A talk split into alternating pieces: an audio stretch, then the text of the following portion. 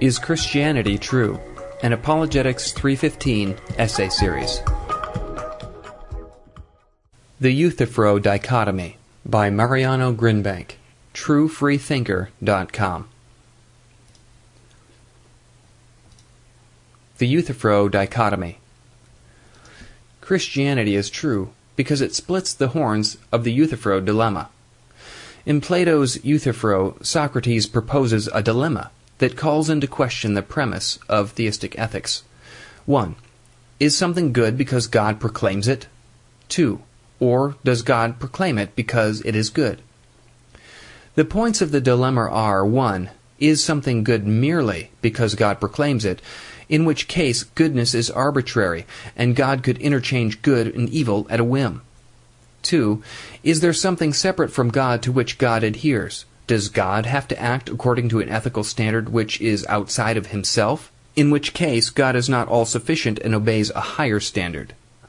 Let us survey our options and see which concept provides an absolute and imperative moral premise, an ethos.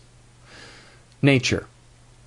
All claims to naturally evolving ethics can be logically disregarded, since, as commonsensical or true as they may be, while there may be actions which help to ensure survival, since nature is not an ethical agent, there is no natural ethical imperative. We could feed the poor or eat them. Semantic morality. Ethics can be immediately grounded in human dictates, but not ultimately. Humans can make epistemic statements about morality, but not provide an ontological premise, since, as this view presupposes the above under nature, there is no objective, extrinsic ethical imperative. Thus, humans can, without recourse to God, declare certain actions ethical or unethical, even claiming that these are absolutes, but these are ultimately ungrounded assertions. They are semantic, intonated morality. We concoct useful survival assisting concepts, but these do not amount to ethical imperatives. Also, this ethic is impotent, being established by humans who can only deal out justice if the evildoer is caught. Its justice is restricted. On this view, ethics are based on majority rule, the fittest, as it were. Justice in Nazi Germany differed from the Allied forces. An aside, let us grant that the above nature, and semantic morality are valid, and let us call these, for the sake of economy of words, the naturalistic view. Let us now pose the A Euthyphro dilemma. 1. Is something good because a naturalist proclaims it to be good? 2. Or does a naturalist proclaim something to be good because it is good? Does the naturalist determine what is good? In that case, what was unethical yesterday is ethical today, and may again be unethical tomorrow, and thus this is arbitrary and robs us of the ability to condemn anything, since the moment we condemn one action and declare another virtuous, they may be shifting like so much quicksand. Or are naturalists adhering to something outside themselves? They are, and this implies an ethical imperative, which implies an ethical law, which implies an ethical lawgiver administrator, or adjudicator. Now, to theologies. Dualism. Generally, two co eternal gods, two separate and distinct beings, consisting of a good and evil God. This is truly arbitrary, and the subjective goodness of the one is measured against the subjective evil of the other, and vice versa. Strict monotheism. Envisaged is one single eternal being, one person, perfectly united, not in the least bit divided. Perhaps such a God lacked companionship or relationship, and had to create someone with whom to enjoy that which it lacked. Being alone in eternity, relationship is not part of its nature, character, or being. Thus, when this God creates beings, it does not seek personal relations with them, and thus does arbitrarily concoct ethics for them. Such a God is capricious, as it is not bound by relationship, and since ethics is not intrinsic to its nature, ethical actions by this God are not guaranteed.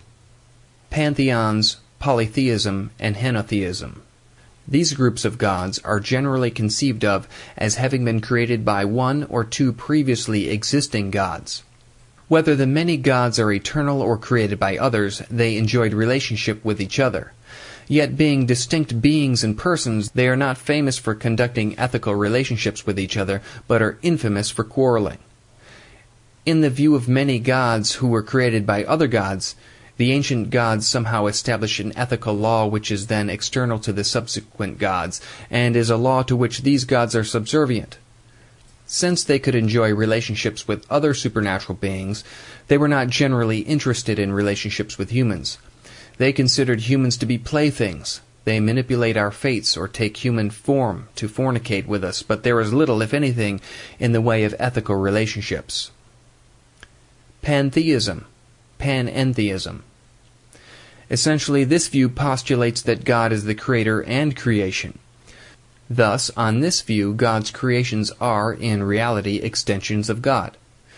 Therefore, on pantheism or panentheism, ethics amounts to God dictating to God how God should treat God. God is the director, the actor, and the audience. Trinitarian. In the Bible, we are dealing with Trinitarian monotheism, a triune being. One God, one being, and yet three persons, a being who exhibits characteristics of personhood. Each is God, each is eternal, each is distinct, and yet each is the one God. One co eternal, co-existing, co equal being consisting of three persons. This God is not alone in eternity, is not in relation to separate eternal beings, and is in relationship to separate persons. Since each member of the Trinity is eternal, each has enjoyed eternal relationships. This God is not lacking in relationship. God enjoys a relationship that is both unified in purpose and diverse amongst the persons. Resolving the Euthyphro dilemma. Ethics are based upon the triune God's nature. God's nature is relational and benevolent, eternal and free from conflict. God enjoys relationships and encourages his creation to enjoy likewise relationships. Life consists of enjoying relationships with humans grounded upon the enjoyment of an eternal relationship with God. Thus, the triune God neither adheres to external nor constructs arbitrary ethics, since they are an aspect of his very nature.